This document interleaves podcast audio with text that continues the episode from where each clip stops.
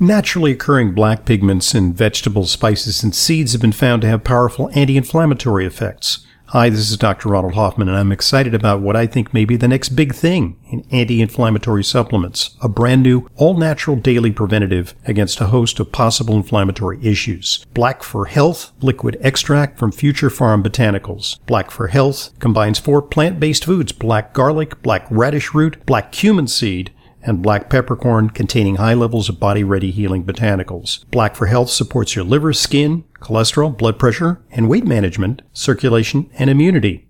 It's a tasty supplement with liposome complex for optimal absorption. For more information, order order. Call 888-841-7216, 888-841-7216, or go to myfuturepharm.com slash Hoffman. That's myfuture Pharm, P-H-A-R-M, myfuturepharm.com slash Hoffman, myfuturepharm.com slash Hoffman.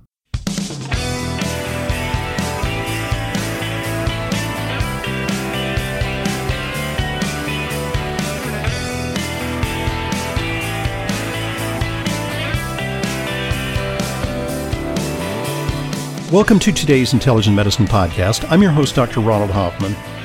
Under the overall mission statement of intelligent medicine is to talk about everything related to your health. And yes, uh, for many of us, uh, drugs are part of that story. Yeah, we're all about natural health and diet and supplements, but uh, the medications that we sometimes have to resort to uh, are important to our health. Today, we're going to talk to a guest who's written a really very eye opening book entitled China RX Exposing the Risks of America's Dependence on China for Medicine. Now, this is a really a, a, hot button issue these days because we're in the process of reevaluating our relationship with China, to say the least, uh, especially in view of uh, our discovery that uh, we were very, very dependent on China during the pandemic. Well, when it comes to medication, that certainly is the case. Rosemary Gibson writes and lectures about healthcare, healthcare reform, Medicare, and patient safety. She's a graduate of Georgetown University and has a master's degree from the London School of Economics. Uh, she is an editor for JAMA Internal Medicine, Journal, Journal of the American Medical Association. And uh, she has uh, a series of books on relevant subjects in the field of health. Uh, she wrote a book uh, a while ago called Wall of Silence, which is about medical errors and how they might affect us. She also wrote a book, and we want to touch upon that uh, during today's podcast, The Treatment Trap. It's about overutilization of uh, testing and overtreatment.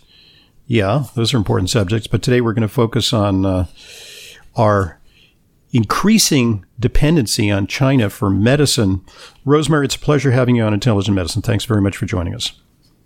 Ron, thank you uh, for the opportunity to be here today. Yeah, it's it's going to be uh, interesting. Uh, so, uh, first of all, uh, what impelled you to take up this subject?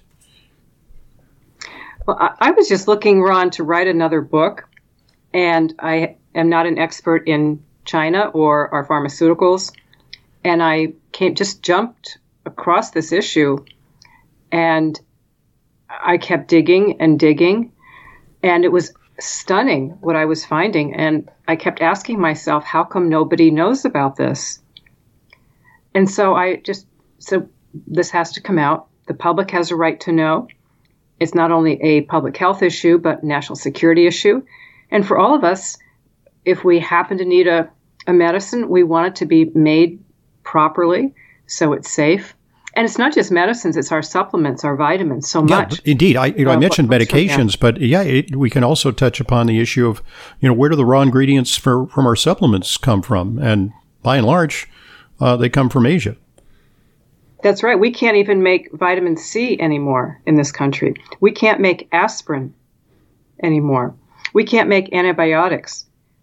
And China RX documents how China came in and dumped product on the global market at a really low price, subsidized by their government, and drove out all the U.S. producers.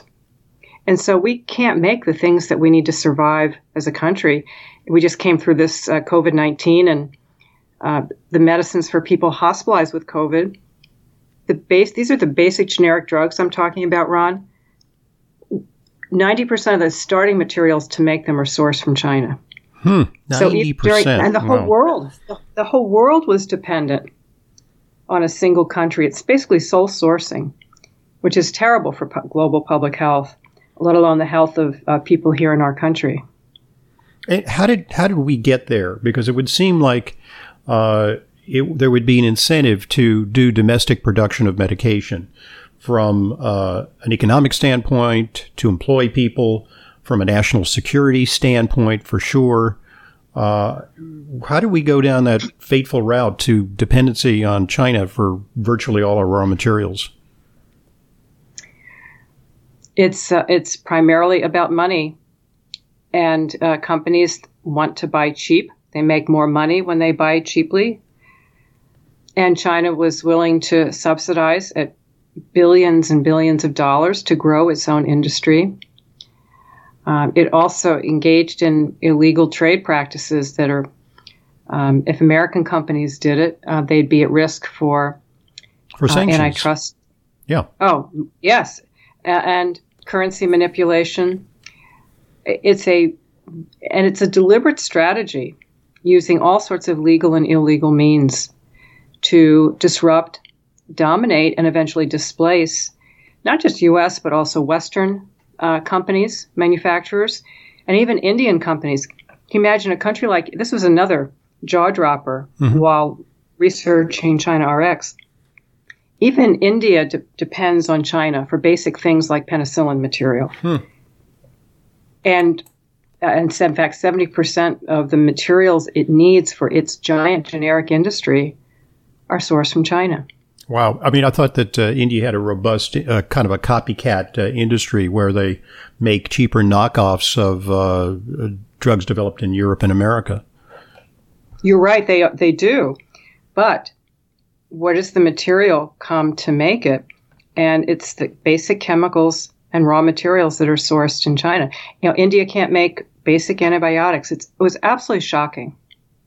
Well, you know, some people might say, well, you know, that's globalism, that's capitalism. You know, uh, it's uh, the eternal drive to uh, optimize uh, profits, reduce costs, and so it, it's really not such a biggie. You know, we're one big uh, interdependent global community. Uh, but are there issues with quality associated with this dependency on China? Well, there's two issues. One is quality, and it, it's shocking how we have allowed our, and I'm talking again generic medicines here, which are 90% of what's prescribed here in community pharmacies, retail, and in hospitals. As a very, at a physician at a very prominent institution, Ron said to me, "We are becoming like a developing country with our medicine." Hmm. Uh, there was just an article published in the Journal of Heart and Lung Transplantation where a common uh, generic that is used in patients who've had heart transplants that they take it to suppress their immune system to prevent rejection of the new heart. Well, physicians at this very prominent hospital here in the United States noticed that some patients were not doing well, some were dying. And astute physicians said, well, let's have the drug tested. Hmm. And these were medicines not supplied by the hospital, but when patients left the hospital to go home, they went to their community pharmacy, their retail pharmacy, and got a different generic. Mm-hmm. And so they tested a, a couple of these and uh, done a test done at Harvard, and it was conc- found that a couple of the products did not dissolve properly in the body. And so if it doesn't dissolve properly, it means that you're not getting a uniform amount of that medicine in this case to protect to protect you and suppress the immune system to prevent organ rejection. It, it's it's stunning. Wow! And of course, there was the blood pressure medicines recall with carcinogen. Yes, and there were many companies who had their products, you know, recalled. But the worst offender was a company in China that was supplying 23 countries, and its valsartan had more than 200 times the acceptable limit per pill of this genotoxic impurity. Mm-hmm. uh, potentially carcinogenic, right? Uh, you, absolutely. Yeah. So, um, and just this is a, a, very on a practical note. A lot of people take other blood pressure medicines, lisinopril, and the same cardiologist shared with me about a patient who uh, went into a retail pharmacy, got their lisinopril generic, and suddenly her blood pressure spiked to 190, which is death zone. Mm-hmm. And uh, there were actions taken, and she uh, got a different generic, and her blood pressure normalized. So they're going to have that product tested. So we are seeing this happening right before our eyes, Ron, and it's it's getting worse and worse, and it's very, very concerning. Is, is obtaining uh, a brand name, you know, the original name, you know, so an example would be uh, uh, Viagra, brand name Viagra. It's actually the generic is sildenafil. Uh, would obtaining a brand name provide you with uh, a complete bulwark against this this problem, or is it uh, just to increase the likelihood that you'll get a pure and safe medication? Uh, a brand name product, at least there's somebody's name on it, a name that people will recognize. And they typically are uh, manufactured with a higher standard of quality. Mm-hmm.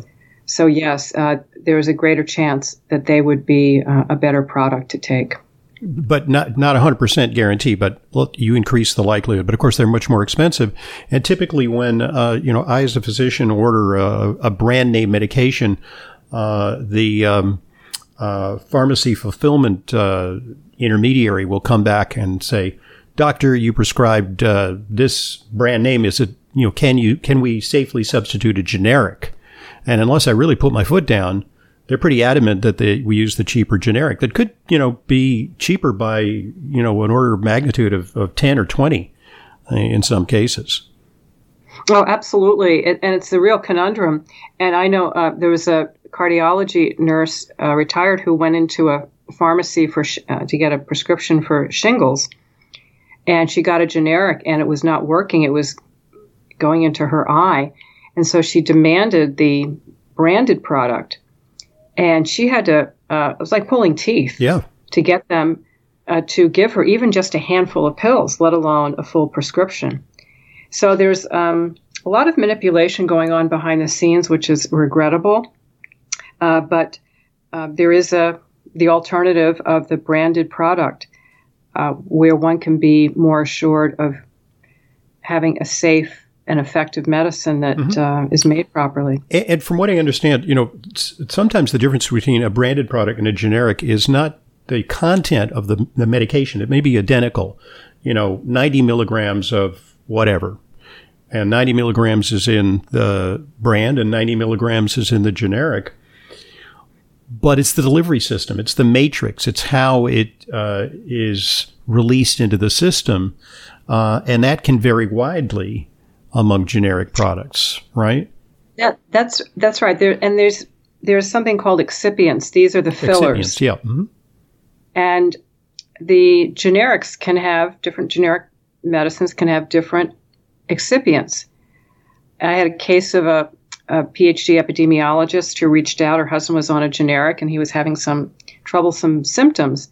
It turns out he had been switched and she wanted to know the name of what was in it so I sent her to a website called Pillbox, and that has had listed all the different ingre- inactive ingredients in generic drugs. And she spotted something on that list. She had her husband switch to a different generic, and he was fine. Hmm. The problem is, Ron, earlier this year, hard to know why, but that Pillbox website was taken down by the government. Hmm. Well, it was it was thought to be uh, misinformation no, this, this, is accurate. This is this is supposed to be accurate information mm-hmm, for mm-hmm. the public. Yeah. Um, so it's it's really uh, troubling for people to figure out what to do. It, it, may but, have been, uh, you know, that that may it in some ways this conflicts with the uh, price control imperative of Medicare, which spends an inordinate amount of money on medications for for you know the populace, and you know for uh, a website to blow the whistle on some of the things that they advocate. You know, when they step down from a brand name to a cheaper generic, I don't know, it may have put the onus on uh, Medicare to pay up for more expensive drugs. I mean, you know, if, if you want a little bit of a conspiracy line, there you have it. Well, well, what we are seeing on a positive note is uh, a, a group of hospitals have come together to form a nonprofit called Civica RX. And the hospitals, Ron, are using their procurement dollars to buy to basically create a new supply chain hmm. and contract with trustworthy manufacturers to produce quality products. Uh, and it's working. Uh, within the first year of op, we've got the Mayo Clinic and 1,400 other hospitals. Kaiser Permanente joined with their 10 million members. So this is this is a big deal. Hmm. And they actually inspect the facilities before they buy product. They give manufacturers long-term contracts so they can invest in quality systems. So in the first year, they started in 2018 19, and the first year they delivered 20 essential generic drugs that hospitals were often short of. The next year, another 20 and the uh, third year they'll have about 60. And a lot of these are medicines used to treat people hospitalized with uh, COVID 19. Right. And these Which facilities is the, the did not crisis. have. Yeah. Yeah. These folks did not have a shortages of those drugs. Wow. And they know, actually paid less because they weren't paying this, you know, shortage price. You, you, you mentioned uh, inspections, and from what I've heard, you know, it's really hard to inspect all the manufacturing facilities in China, and they kind of play a, a shell game uh, when they hear they they're pre-notified that an inspector is going to show up. That's not a good way to do an inspection, and then they kind of create a Potemkin village kind of. Um, uh, operation that, that's clean, sanitary, and meets all the standards. When actually, uh, they're outsourcing to all kinds of uh, rickety, uh, uh, you know, manufacturing facilities uh, with slop buckets and you know all kinds of disarray. But the inspectors never go into those you know the main facilities; they just see the show facilities. Well, the inspections in China are a, a serious problem. First of all, as you say, uh, inspections in other countries are have to be announced in advance because FDA employees who do these inspections, they're very talented, qualified people, have to get a visa to enter the countries. And that can take, you know, some period of time.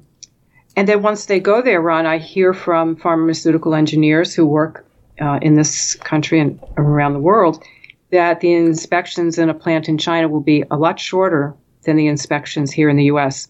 So here, if you and I have a plant making these specialized called sterile injectable drugs for uh, hospitals, the FDA may be in our plant for three weeks, whereas that similar inspection would be in, in China for just three days. And of course, you have the language barrier, so you can't get as much done during the course of those three days. And, and records can be falsified. You know, you, you, always have to show voluminous records when the FDA shows up, but uh, you know that's also subject to uh, some manipulation. And you know what's really concerning, Ron, is uh, the FDA reported when it went into that Chinese plant making the blood pressure medicine ingredient for valsartan. Right. They found that the employees there knew that their product did not meet FDA standards for manufacturing, but they sold it anyway. Right. So there's a, not only a, a lack of uh, legal constraints, but there's sort of lack of uh, you know ethical constraints when it comes to uh, yeah, exactly right. Yeah, it's a perfect crime. There's a chapter in China RX called The Perfect Crime. So, say you get a bad drug, poorly made medicine. What's your recourse? You're, you're uh, made in China, soon uh, made in China, soon America. Good luck with that. Yeah, exactly. It's it's one thing. I mean, like if if uh, a, a, plant in uh, you know Atlanta, Georgia, makes your Pfizer medication, uh, or in Puerto Rico, which is still under American jurisdiction, um, there's a legal system that covers that, and there's liability. That's right. Whereas here, uh, there's no recourse, and they know it. But you know, the, there's another uh, group here that needs to share the blame here. You know, these products only get into this country because somebody's buying them. So who's buying these substandard generic drugs and selling them to the American people? And these are what they call middlemen. The, the pharmacy benefit managers, the so called, right? That's part of them for outpatient, but then there's the group purchasing organizations, the distributors, the wholesalers. And they scour the earth with algorithms looking for the cheapest yep. drug. If, it's, if it saves a penny, they'll yeah. buy it. Yeah, exactly. And that, so I put the onus on us. I say yeah. it's like Costco. You know, if Costco was scouring the earth to get the cheapest tires, and even even ones that say they received an, a warning letter from the federal government and they sold them. I mean, Costco would be stopped in its tracks by the consumer backlash. We don't have a similar transparency here with our medicines. So it, what's happening now? It's gotten so unfortunate that these big buyers, these are multi-billion-dollar companies, many of them, some are in the Fortune 10 and 20 list they hammer down on price paid to manufacturers, and they're even buying products that have received FDA warning letters. Hmm. Uh, there was also and uh, warning letter is a big deal. Yeah, sure. Uh, there was also a brouhaha recently over uh, over the counter Zantac. Uh, is that was that sourced from China? Well, that that was a, an issue, Ron. That and the generic version that was a problem of when it was consumed in the body, it caused the production of carcinogens. Yikes. It's a little slightly different from how the product was manufactured. Uh, here's a quick backstory about yep. how that uh, product in China got uh, so uh, contaminated with uh, carcinogens. There, the company was looking to make a cheaper drug, the company in China. So they asked a bunch of chemistry students at a nearby university hmm. to come up with a cheaper process, and they did but nobody con- and it gave off carcinogens, but no one was considering that this is a product that would be consumed by humans. Hmm. It was just good chemistry. Yeah. So by um, by, by relatively this, uh, novice uh, chemists who were, weren't uh, didn't have an eye to uh, consumers. That's right.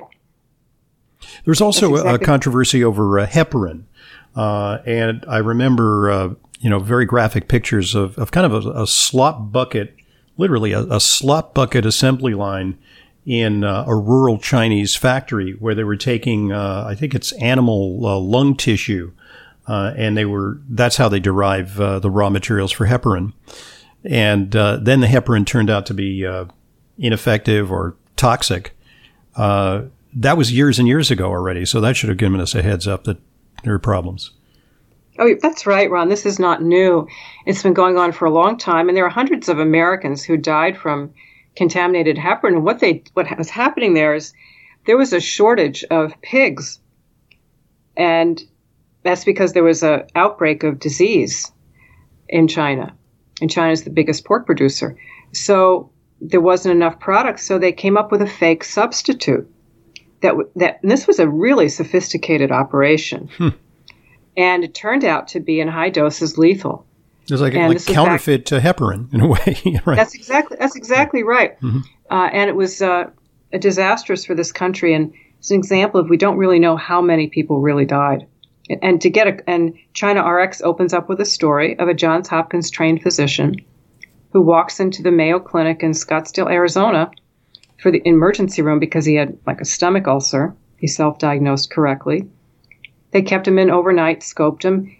He had gotten a couple doses of heparin.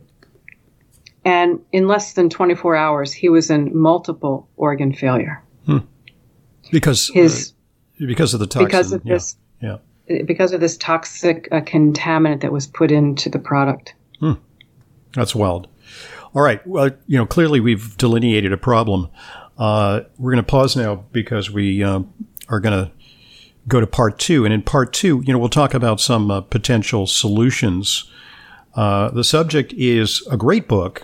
It blows the whistle on the risks of America's dependence on China for medicine. Uh, Rosemary Gibson, the author, and we'll be right back with more of today's Intelligent Medicine podcast. Stay with us.